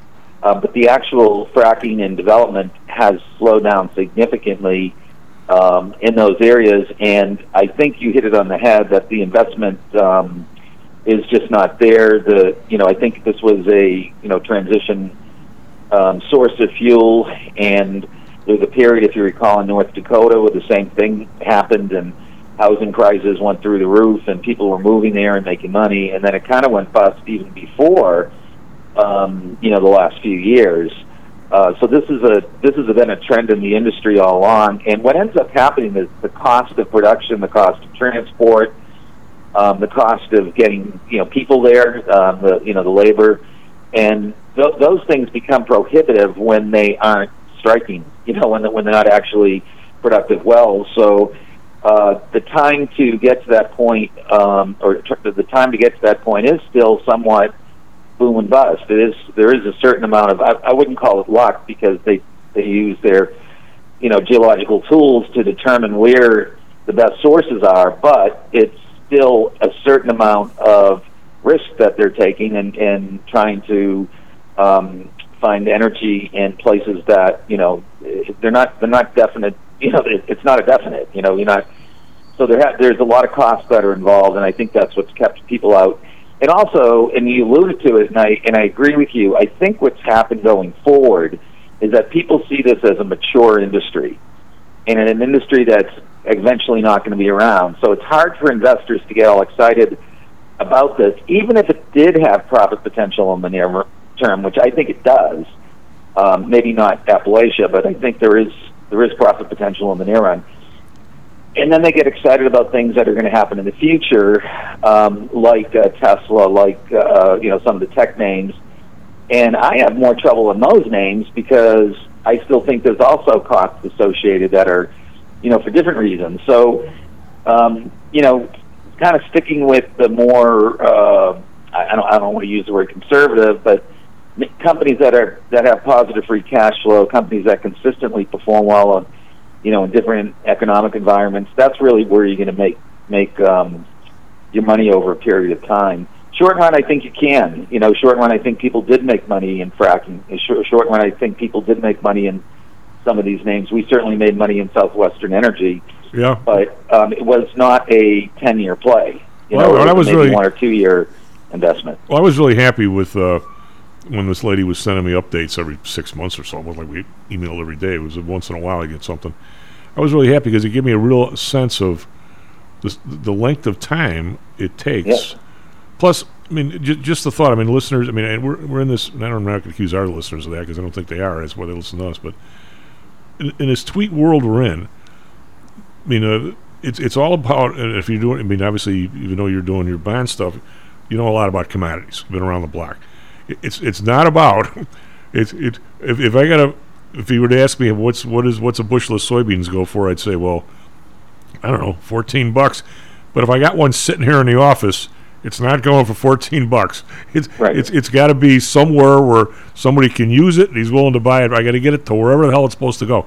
So if you got a, some some mountain in, in, in Pennsylvania that it's loaded with gas and oil, uh, by the time you have how many how many rights away do you have to get? And you got to find somebody who does. By the way, who, who does these flexible on the ground pipelines? There's got to be a company that does that. They they, they got to be doing well, or at least at one point they were. I mean, you got to every every guy's property you go over, you got to pay, right? And if one guy says no, then what do you do? I mean, this this is not. This is so difficult. It you know it's scary. It- it- right, exactly. and and plus it's a couple of years out. And right now that that industry is really tough to predict a couple years out. And to where do you really want to give them your dough or should I give it to you or me? I mean, I think maybe you know somebody'd rather give it to you or me right now rather than that, than that because they don't want to be three million into it and all of a sudden the price is down and oops we screwed up you know type of thing. Uh, Yeah, or or the environment changes, or you know, like you know, the certain um, restrictions that come down the road, or the costs. You know, as, as the the actual the perfect example is costs going up as they have, cost of production going up. You know, cost of labor going up, cost of delivery going up. Um, that wasn't necessarily anticipated or put in the initial uh, business plan for for you know for these that particular mountain or for or for fracking in general. I think I think it was a it was a great idea um, initially, and it did bring money. But I think North Dakota. I go back to North Dakota because I think that was the example where everything shot up really fast, including housing prices, because we thought this was the new you know Wild Wild West, and and it turned out not to be. We saw that also. Um, I have a good friend who's pretty senior in a number of. He's on the boards of a number of energy companies, and and I remember a, a number of years ago when um, they had a house in Midland, and he was just talking about how how crazy expensive it had gotten to live there. And you don't think of Midland, Texas, as a you know a place that's unaffordable, but it became unaffordable just because of the lack of housing, and that was during a part of a, a boom cycle. And you think of Texas in general, I mean, the you know going all the way back to the 70s and 80s as being that in that boom bust. Uh, and you want to be on the right side of that trade. You absolutely want to be on the right side of that trade. So, and it's a very difficult one to predict. And there's a lot of, you know, besides all the things we're talking about and all the, you know, the cost issues and all that, the political issues become yeah, yeah. really difficult to manage. Well, what uh, Um, what is you? If I had to, I always ask these questions, Dan, because I think you know a lot. I know you do. Do, do you have any, any idea of uh, what pr- the uh, the North Dakota oil fields, the fracking? What's the name of that place? That's the uh, Bakken? What what percentage of uh, oil are they producing today for versus where they were a few years ago? Are they still pumping a lot? I think they probably are, aren't they? I think they're they're still pumping some, but I would say that the numbers are definitely lower.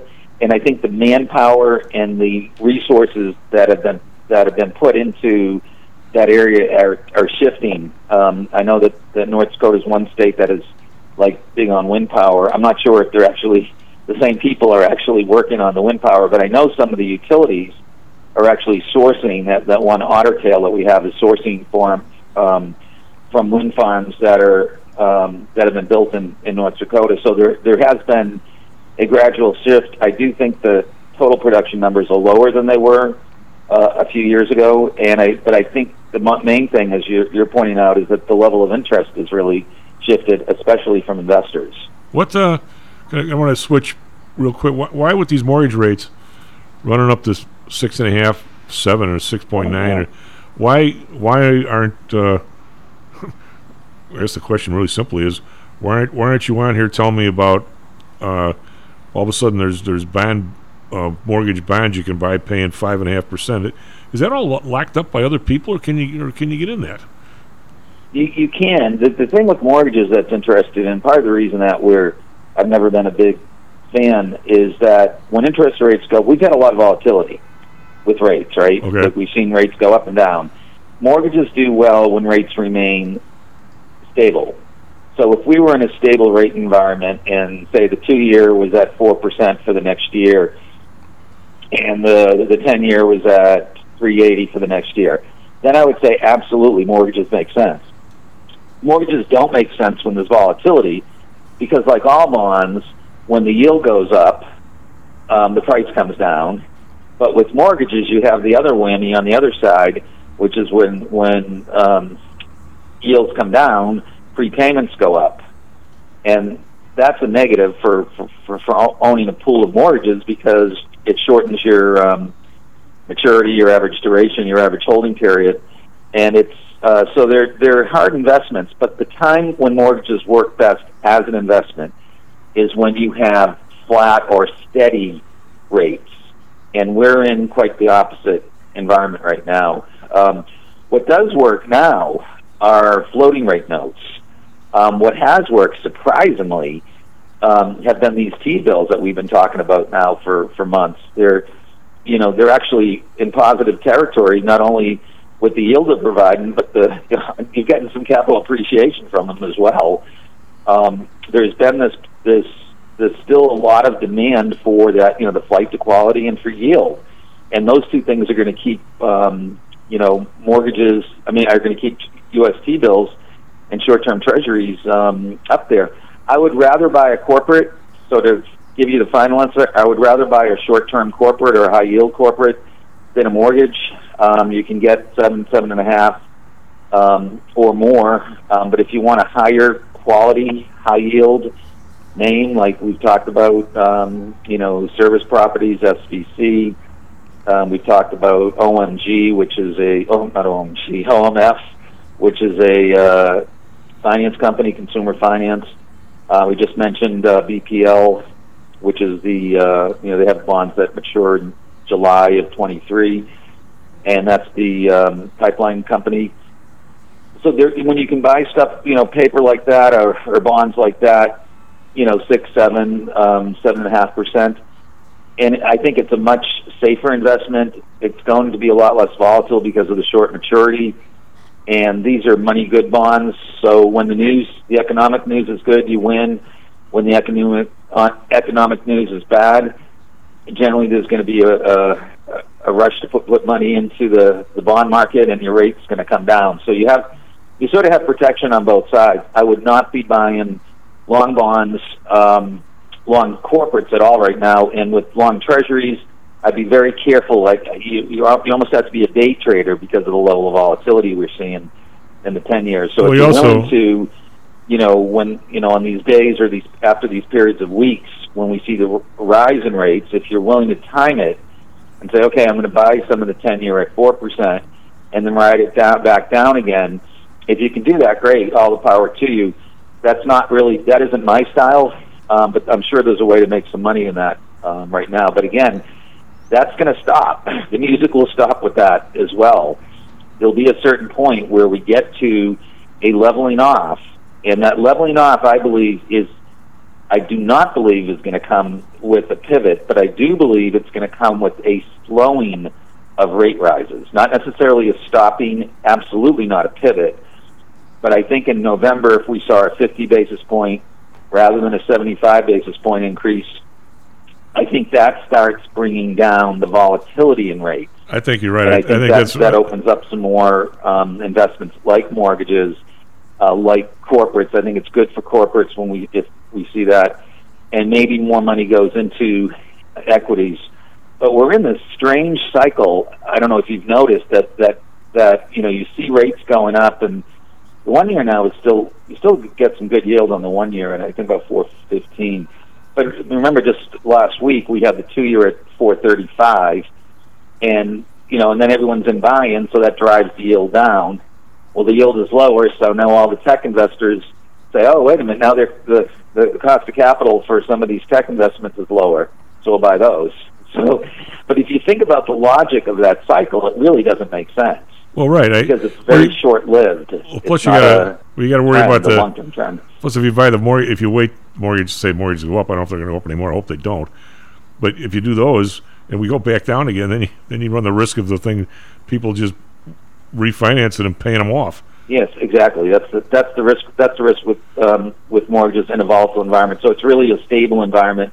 But we are. I think we will come to that point where, where the nervousness is coming in amongst investors is in determining when that's going to happen. And what I would tell the listeners is just be really careful when people use the word pivot when they're looking out, you know, like a year from now and see, you know, are trying to make a decision about the Fed, um, you know, suddenly cutting rates Yeah, uh, rather than raising yeah, I rates. don't- I don't Um, it's unlikely to happen. What's more likely to happen is, uh, you know, they may not raise rates as much, or they might just hold off until the economy catches up with where um, the, the level of rates are. So that, in other words, inflation is looking clo- a lot closer to the Fed funds rate.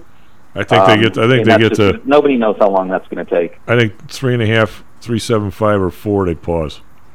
I think so. I think four. I'm, I'm thinking four by the end of the year, but but I'm but I'm also thinking that be careful not to predict into next year, Yeah, I know. not especially not to predict a pivot because when you start building in hikes, that's when you lose money in the equity market because you're you're already too far ahead. You got to sort of see what's coming up and. The other thing that we've discussed, and I also think another point that's important, is to be very careful with the numbers and be wary of some of the information certainly the CPI read, it's the same read, we'll see it again next week. That is going to have a, a big impact. Certainly, corporate earnings now that'll be coming out for the third quarter is going to have a big impact on what goes on with the equity market and with and with the Fed's decision. Um, but be careful about there was a number that came out this morning about rent, and now all of a sudden there's a new definition for you know for for rent. Um, and I think you have to be very wary of of changes um, that sort of fit the current current environment we're in, because you really need to look at the same numbers over a period of time for them to make sense. And now, if you're saying that you know where you have two families sharing a home together, you know that changes the scope of, of the Oh, yeah. rent. Um, can't do that. You have to still look at the the price that's being charged. They, they, they never, the they never, want, they never want to give you a straight story. I mean, I, don't- I don't know where that all started, but hey, just so, since you asked, uh, or we were um, during the beauty, even I can use this this internet thing. Uh, you, you know when the Bakken field started? No, Take a guess. I can't even guess. 19, 1963. wow. And in uh, I'm going to say in 2019 it topped out at 45 uh, million barrels a month, but it's still 31, 32, and creeping back up again. So I mean, it's it's still there. I mean, it's still uh, doing stuff. Yeah, it's it's It, it's it's real. Um, yeah. so uh, so right now we're sort of still, if we can hang in there in the uh, the six month or the one year, you know, get some people's cash in there, and while we're looking for better stuff, except for the the few ide- you identify every week, because we're still sort of in the same spot. Yeah, absolutely. Yeah. I think that's that's that's the um, the trend in this in, in this environment. I think that's the way to go. That's the strategy in this environment. And you know, keep keep an eye out on the you know the earnings. Keep an eye out on the CPI that comes out next week. And and um, And we're going to dodge. not to be fooled by some of the rhetoric when it comes to you know looking you know taking numbers and um, or taking information and putting it into uh, you know creating new definitions. I guess is what and we're, and we're going to dodge nukes, and we're going to dodge uh, Chinese going under. Hopefully. Yes. Well, Dan, thank you very much. But SP futures down only down 750. NASDAQ futures down 12. Be right back. We got to get our, uh, our our picks for football when we come back. Are you one of the millions of people who suffer with pain? Do you wake up in the morning with stiffness in the lower back or neck? Why are you using medication to cover up the symptoms without treating the actual cause? Painkillers, muscle relaxants, and anti inflammatories are not the answer. At ChiroMed, physicians are trained to detect the cause of your symptoms and to correct the underlying problem. If you're ready to listen to common sense and do what it takes to make changes in your body that can affect your health for the rest of your life, give ChiroMed a call and set up a complimentary consultation. They are located in Orland Park and can be reached at 708 403 2727. 20,000 patients over 22 years have been treated at ChiroMed, and over 90% of them have had positive results without medication or expensive surgery. Isn't it time you did something good for your body too? Give ChiroMed a call, 708 403 2727. That's 708 403 2727. Let's get you pain free and living again. How much confidence do you have that your investments will make you wealthy? Do you truly know the odds? Welcome to Luckbox, the control freak's guide to life, money, and probability. Luckbox shows you how to factor in the likelihood of success before you commit to an investment or any other life decision. Your brain is smarter than your gut, and that's why you owe it to yourself to read Luckbox. We've made it easy because Luckbox is free for one year at luckboxmagazine.com/jocks. Each new issue dives deep into the current investing climate, separates the signal from the noise with timely, actionable trading ideas, and equips you with savvy investing tactics you don't already know. All while exploring how to live your best life through music, spirits, food, sports, travel, fitness, and a whole lot more. Luckbox is the essential magazine for proactive investors who are hell-bent on controlling their financial futures. It's for overachievers and alpha types who don't buy into Wall Street's investment gurus. It's for mavericks who believe in life, luxury, and the pursuit of happiness. It's for you. Smart investors don't bet on possibilities, they play the probabilities. Luckbox is $7.99 on newsstands, but you can subscribe for 10 free digital issues at luckboxmagazine.com slash jocks. Don't rely on luck. Get Luckbox at luckboxmagazine.com slash jocks. Hello, this is Tom Howell, the Chief. We've talked a lot on the show about risk and suitability, about how your portfolio should match your age, income, and risk appetite. It's been hard for investors to maintain that suitability in the last several years due to a Fed strategy that has driven interest rates to virtually zero. You may have even heard that the Fed was trying to drive conservative investors to a riskier portfolio on purpose, for whatever reason. I'm sure you are aware of investors that took some increased risk, such as longer term fixed income securities, and are now unhappy with that choice. PTI, we've always stressed total portfolio risk awareness and tried to minimize chasing returns in a tough environment. Well, now it looks like maybe interest rates are moving more towards historical levels. Everyone needs to be aware of what that continued movement might do to your portfolio, both good and bad. We also have a stock market that seems to have stalled, at least for the short term. I think it's time for everyone to take a serious look at their goals, their risks, and their portfolios. Do they match? If not, we can help. We have a signature protected index program. We have ways to hedge against interest risk. We can make that portfolio right for you again. Go to PTIsecurities.com or call us right now. The market can change very rapidly. That's PTIsecurities.com. Stocks, jocks, Stocks and jocks. stocks and jocks. You are out of control. Here, right now, right here, right now, right now.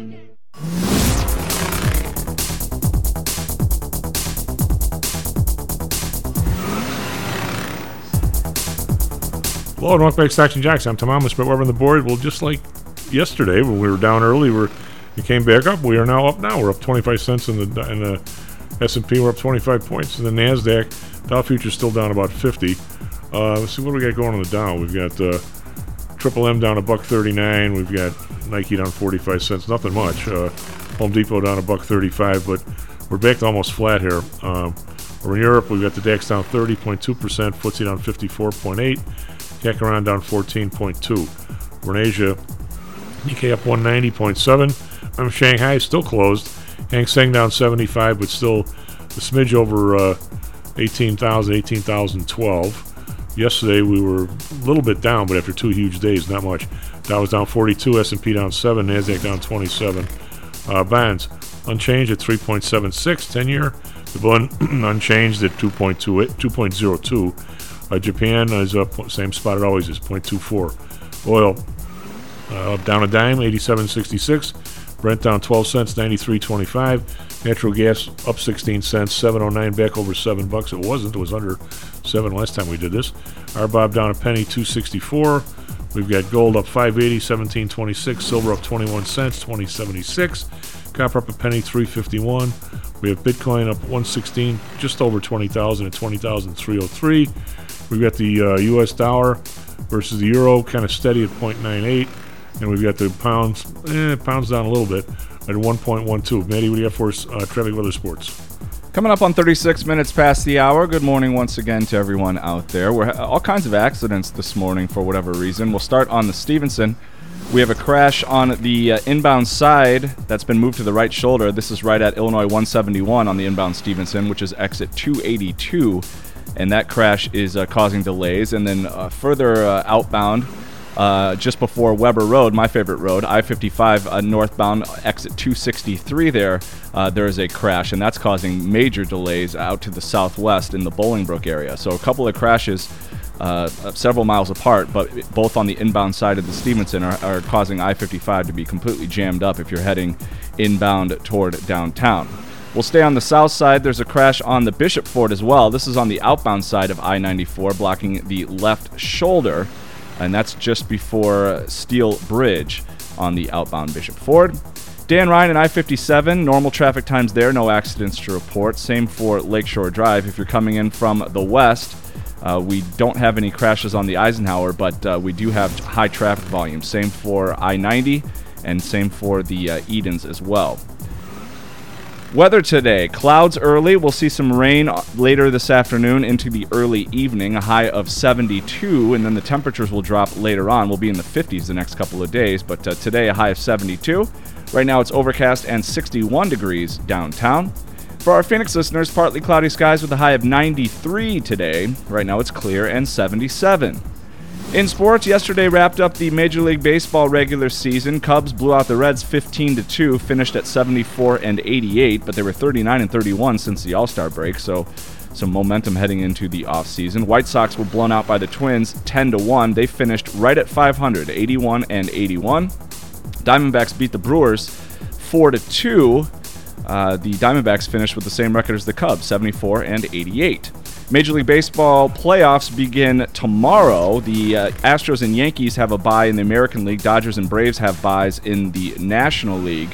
Uh, but the other uh, eight teams are in action beginning tomorrow. It'll be Tampa Bay at Cleveland. That's going to uh, uh, start in the morning, Chicago time, 11 a.m. Uh, for that one on ESPN. That's followed by Phillies at the Cardinals. Then it's Mariners at the, the Blue Jays. And then the headliner is Padres at the Mets. So looking forward to the Major League Baseball playoffs. Lastly, Thursday night football tonight. It's the Colts at the Broncos. It's a 7:15 Central Time kickoff, and that game's carried on Amazon Prime Video. Chief. Um, quick question: Were you surprised that with so many teams close three weeks ago that there was yesterday there was every everything was wrapped up like two days ago? Yeah, it's a pretty brutal. Uh, division race uh, situation this year in 2022. The the only one that really kind of mattered was the the Mets and the Braves and both teams were obviously going to make the playoffs either way. Uh, but the Mets, you know, had a huge lead for the majority of the season. Both teams end up winning 101 games, uh, but the Braves uh, swept that three-game series uh, over the weekend, and that pretty much sealed the deal for them. And they own the tiebreaker, so they they win the division, get the bye. But other than that, yeah, the races were settled, you know, weeks ago for the most part. And uh, you know, the, the, White Sox completely collapsed in the AL Central. Cleveland ends up running away with that. The Dodgers and Astros were f- way better than everyone else all season. Same for the Yankees in the AL East. So yeah, it was it was pretty dull from a pennant race perspective. I'm surprised, I'm surprised the Brewers the Brewers blew it after the Cubs swept the Phillies. Well, yeah, and the Cubs did everything. The Cubs go six and zero against the Phillies, helping the Brewers out every step of the way, and the Brewers just couldn't get out of their own way, and so they're on the outside looking in. Well, Colin, you were two, I, I got you two and two last week. You're gonna be four Good and morning. Hey, how are you, bud? I'm doing good. Um, yeah, pretty good weekend last week, Chief. Two and two from the show, and then five and three on the picks from Twitter. So hey, good for you. Uh, had a yeah, had a couple money line parlays come in too with the Cowboys, so I was pretty happy. Uh, I do want to comment on one thing, guys. I'm I'm really happy that the Aaron Judge thing is over now, so we can actually watch college football games without having the Aaron Judge at bat interrupt the Oh, middle God. of a, a big college football Saturday. I don't know how you all feel about that, but as a Red Sox fan, I was like, I, I don't need to see this. Well, you, you don't need to see the Red Sox this year either, though. They were dis- No, no, you're right. You're right, but I mean, I don't really care about Aaron Judge getting intentionally walked on a Saturday morning. Well, it's a what the what what is the story with the Red Sox? I mean, weren't they supposed to have a good year? Uh, yeah, I don't know. I mean, they they made some questionable moves. Their pitching was pretty bad. I don't know. They're they're kind of they're kind of a mess right now, and you get like halfway through the season and you know they're not going anywhere, so you kind of start tuning out a little bit. What do you got this weekend? We got to get Mr. Jan on in a bit. What? Yeah, yeah, we'll go through them pretty quick, Chief. Um, so we're going to start in the college ranks. We're going to go to TCU versus Kansas. Um, love this Kansas team. What they what they've done so far this year. They're four and zero. Lance Leipold is a is a Wisconsin guy. Um, you you may have heard Paul Chryst got fired this week for the Badgers. So Lance Leipold's name is being thrown out there as a possible replacement for him next year. He's turned Kansas into a top 20 team this year, and Kansas has been the laughing stock of college football since the Charlie Weis days. So, but in saying that, this TCU team is really, really powerful. Sonny Dykes comes over from SMU, and uh, they've surprised a lot of people. But this line right now, Chief, is at six. Um, I got it this morning at six at minus 120. Uh, I think they're really going to take it to Kansas this week and um, put the hurt down. This is a TCU team that put up almost 700 yards of offense last week against Oklahoma. Could have could have hung up 80 points, I think. So I think their run for uh, the undefeated run for the Jayhawks comes to an end this week. And then also in college, we're going to look at uh, North Carolina and Miami. Florida over the total of 66. We know UNC Notre Dame flew over the total a couple weeks ago, and UNC almost gave up 600 yards to Notre Dame in that game. Yeah. Miami, Florida gave up uh, almost 500 yards or over 500 yards to Middle Tennessee State a couple weeks ago. So this should also fly over the total of 66. Really like that one there. And then in the NFL, just two plays so far. I'll tweet out some more when we get closer to kickoff with some of the injury news, but really like the Seattle Saints over 46. Seattle, other than Detroit right now, worst defense in the league. They actually look like a Big 12 defense at this point. Um, Jared Goff put up Detroit put up 43 points against them last week with no DeAndre Swift or St. Brown at wide receiver. Um, this game's indoors. I expect a lot of points in this one. Really, the Saints are giving up almost 25 points a game. And then the last one, uh, I'm going to go to my Patriots here with the money line and the spread against the Detroit Lions.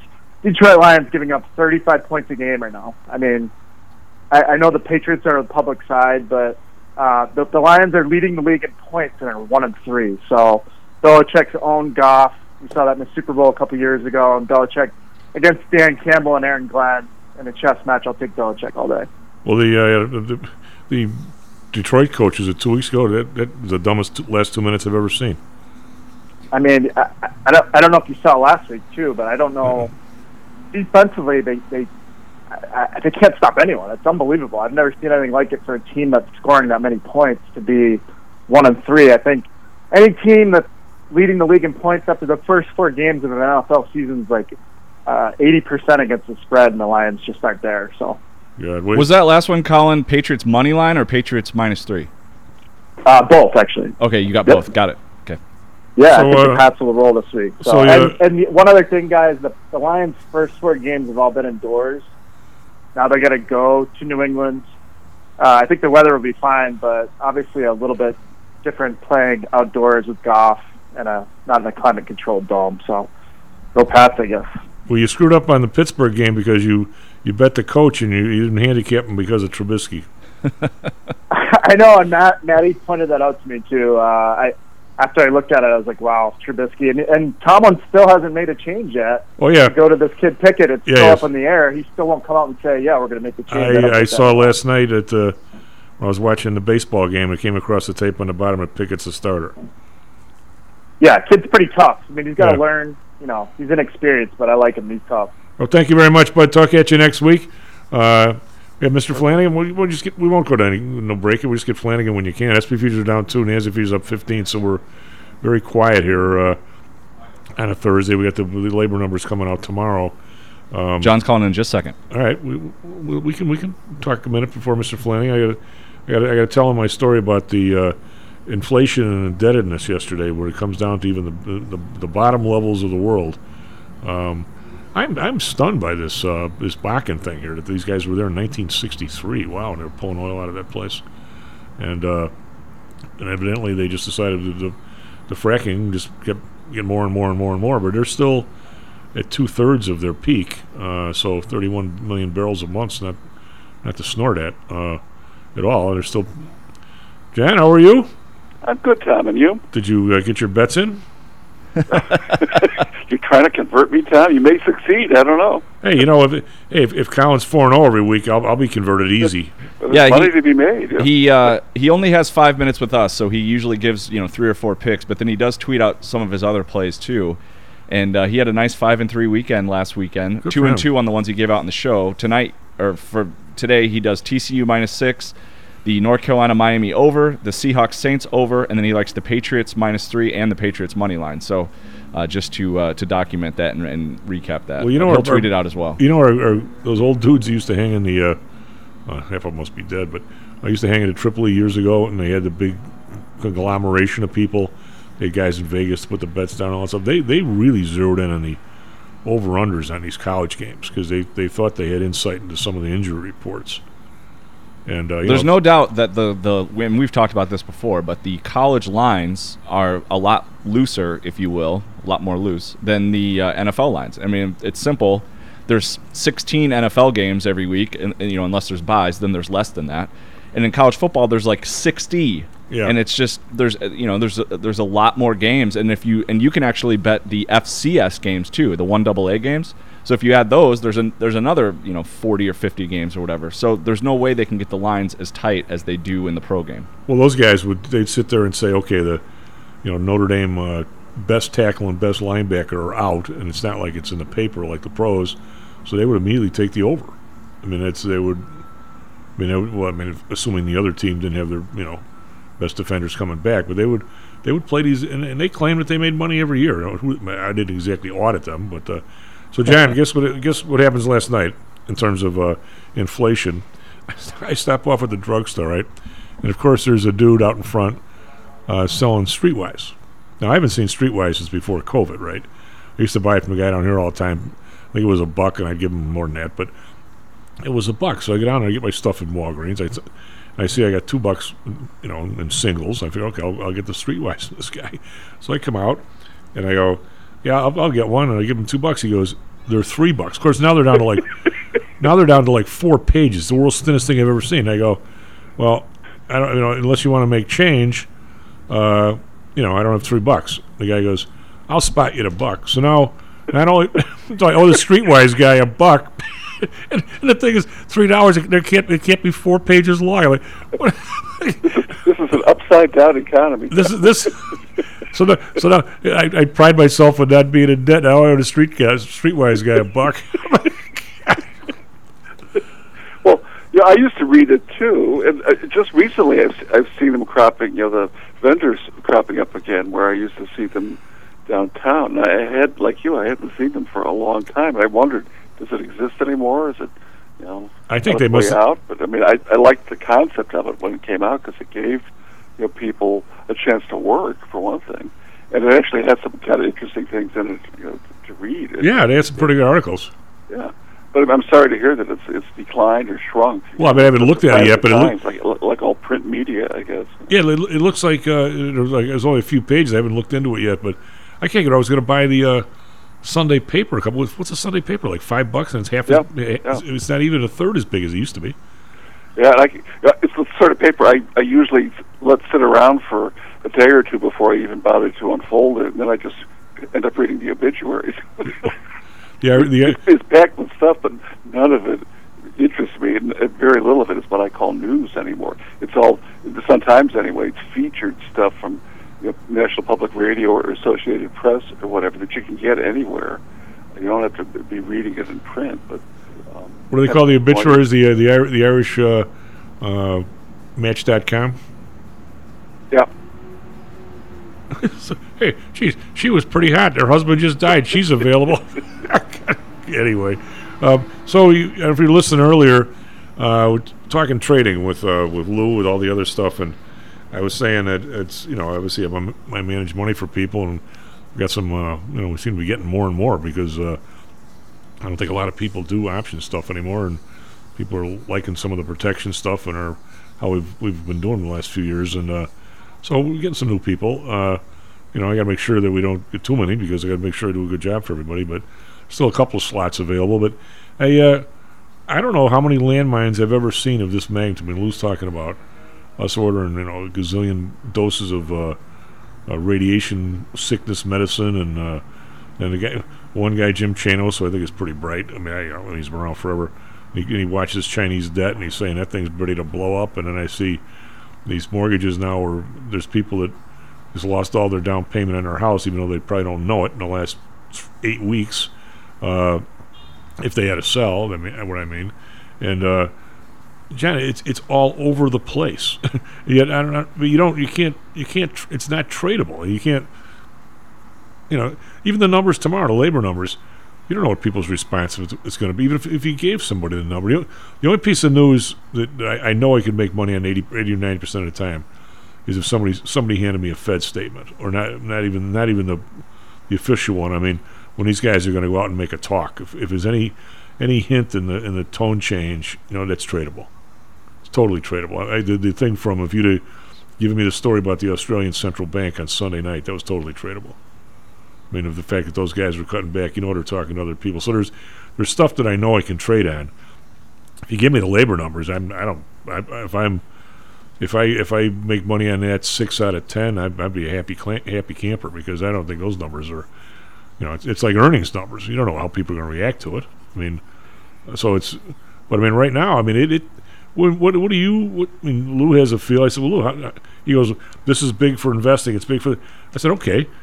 If if you knew that, if you got the story about the the million shots they were getting on on Sunday night, and you came in and bought puts, you're down like a gazillion points in two days. I mean, it, it's it's just not tradable. I mean, I don't know what it, it's in the ether. But the thing that gets me, Tom, and it, you know, I think it's it's what Lou and you or everybody's really been saying. No, you can't really systematize any of this data. It's just being thrown at you faster than you can absorb it into any kind of response because it's all swinging in such wild directions. I mean, look at look at the superlatives I hate to use that word about about such things, but you know, we exceed the you know the, the largest national debt records in, in, in our history, and you couple that with you know a volatility doesn't begin to describe what's going on in the markets. You've got currency volatility. You've got a war in Europe for the first time since World War II. You've got you know a meltdown in the Chinese currency and the real estate markets. You've got you know hurricanes you've got you know, crime, you've got you name it, energy issues, and there's no way that you can put all this stuff into some kind of a hopper and say, well, if it, if the needle's pinning this direction for this and that direction on that, here's what you can say is the way to read the sum of all these you know data points. H- how do you make sense out of any of this stuff? It's all like a law unto itself now. I, I, I just dread kind of opening the news in the morning uh, on my screen to see what else I have to try to you know, put into this hopper because I know I can't come away from it saying that I'm any wiser about anything. Well, we've done, um, you know, obviously I would, I would like to have done better uh, because we gave maybe a little too much room to the upside, thinking that we might recover, and we really haven't. So we probably, if we wouldn't have given so much room to the upside, we would have, we'd be doing a little better. But we're still doing pretty darn good. But you know what's weird, um, Jen? The the, the the, the system I use, it's not like it's a you know, it's a computer system tells you when to do stuff. But basically, if you've got your position and the market rolls way down, you adjust it down, thinking it might come back up. Because you know what I mean. If you buy the buy a stack at 100 and you buy the 100 puts, which gives you the right to sell the stack of somebody at 100, the thing runs down to 80. I mean, you'd never buy the 100 puts when the thing's at 80. So you want to buy like the 85s or the 80s and roll those down. So if it bounces back up to 100, you actually made money, even though you're back to where, uh, you know, back to where you started essentially. But so what we've been doing is every time you actually thought it was going in the crapo, we did the roll anyway. And every time it was looks like it was going to the moon, we did the roll the other way. So just by doing our routine stuff that the that the that the program or that we design tells us to do, just by by following it and using a little bit of judgment as to which you know which strike you go to and stuff. Most of those trades have been good ones. I mean, I'm going to say the the lion's share of them have been good ones. It's just when you, absolutely hold your nose and get a little longer, the next day it's it's up. You know, it's, it's wacky. Just and when you think it's going to the moon, you almost got to short it. It's it's so counterintuitive And the market's never easy, but this is more counterintuitive than any of my years. And I'm just so happy that I have some sort of a system to where I'm always protected no matter what happens. I, I got somebody's back, but then if he runs down there, I can speculate to the upside. And, you know, we did that on, on Monday, Tuesday. We had probably our two best days ever, Monday, Tuesday, for, for clients at one firm anyway. Yet, you know, now we're, you know, now now what? You know, type of a thing. But I, you know, I, I have no idea what these outside forces, but I, I do know it's all driven by currency. And and if you don't think that anything like that can happen, all you have to do is look at three three basically horses bleep kind of places. Look at the Weimar Republic, Iran recently, and Argentina, and Venezuela. Like four. And when they when they degrade their currency, their market goes straight up in their in their dollars, not in other people's dollars. Because guess what? It's it's inflation and inflates the market up too. So you know it's it's not you, you sort of have to be careful on that. But hey, uh, want to shift gears real quick. We only got a few minutes. We've talked a little bit about the, before on this uh, this law that everybody's jumping up and down on about the, the bail here. Did you catch the the uh, uh, email from Lori Lightfoot about judges that uh, let people out too easily? She wants to target them on the next the next uh, retention ballot. Yeah. What what is that all about? Well, uh, th- this this is the sort of thing where it would it would seem to me, you know, Toni Preckwinkle, who's keeping about the lowest profile, you know, she's ever kept in her public life. But you know, she's as the president of the county board, she's got control over the jails, you know, over the courts. I mean, there's a presiding judge, but but the budgeting and all that stuff, and you know, the directions that come from her office. It, this looks to me like it's some sort of attempt to, you know, get some light between Preckwinkle and Lightfoot, if not for an upcoming election, maybe for some other dreams that Lightfoot's got for her career. But I was surprised to see that. Um, and where's Kim Foxx and all of that too? You would expect that you know Yeah. going to be pushback from her that don't don't mess with these. I'll tell you though, Tom, it it it. Although I don't know who she's going to target, and I suspect you know there will be disagreement about whether this will get a good result or not. I wish there were more attention paid to the judiciary in this state and elsewhere, because when it comes to retention votes, you know, to retain a, judge who's been elected after six years, the, the process of getting ratings from these you know balkanized bar associations has become a, a complete joke Yeah. and it all has to do with identity politics and stuff that has nothing to do with your fairness as a judge. And a, a judge who, you know, for whatever reason, comes down in a particular case for, a you know, big bail or no bail or small bail or whatever, and that you're going to, you know, identify these people as ones we can want to target the next time. Um, I'd like to see more effort put into deciding how a lot of these people got elected in the first place. And, you know, Well, yeah, we well, many of them were appointed. You know, Um, they, they weren't elected, so that, that nobody's ever really had a, a chance to weigh in on it. You get all these cries from you know, various you know viewpoints that we, we shouldn't have an elected judiciary. The problem is we have one and nobody pays any attention to it. They never get any coverage in the press. Nobody covers it for the Sun-Times or the Tribune in any depth whatsoever because it is kind of a, a mess, I guess. But I, I don't think Well, Jan, how making, about, uh, making it you know into this kind of non non-topic makes it any better. John, why don't we uh, why don't we take the listeners on Monday? Let's take the listeners through some of that. Plus, I'm I'll, I'll have to. I won't be with you on Monday. Oh, that's right, you won't. Tom. I'll be in, in sunny Nebraska for the day. So oh god, we, we that's right. We're gonna well next time you're on because I also want to go through the relationship between him and the sheriff's elected. So is the county president really his boss when he was elected on his own? Yeah, yeah. I mean, they've they've got um, you know authority. I mean, they they it's, you can't fire an elected official, but you can certainly you know get the party against you and and you know curry favor with somebody else to run against this, this person and to dispute you know them in public, which has happened between the sheriff and Preckwinkle. Gee, we might have to we might have to replace you with like Wayne Matson. That'll be a change. Oh, I wish I, I'll, I'll be so. I wouldn't be able to listen in. I'll have to check the podcast later. but I'll be. I'll be sorry to, to not be with you Monday, but I'm looking forward to Thursday. All right, bud. Take care of yourself. Uh, SP futures down seven fifty. Nasdaq down seven, uh, slightly down, not much. We'll be back tomorrow. Stocks and jocks. What did we learn, Palmer? I don't know, sir. I don't know either. I guess we learned not to do it again. Stocks and Jocks is brought to you by PTI Securities and Futures. Go to PTIsecurities.com. PTI ProDirect. Trade for as low as a penny per share and a dollar per option contract. Learn more at ptiprodirect.com. Nadex, offering an intuitive way to trade the financial markets. Visit nadex.com. Home Source Realty. Call Audrey Johnson at 708 349 3456. Hamzei Analytics. Listen to Fari Hamzei every other Thursday and visit hamzeianalytics.com. ChiroMed. Back or neck pain? Schedule a complimentary consultation by calling 708 403 2727. DAX Research. Tune in for David Andelman's technical analysis on Mondays and Thursdays and call 1 800 821 4968.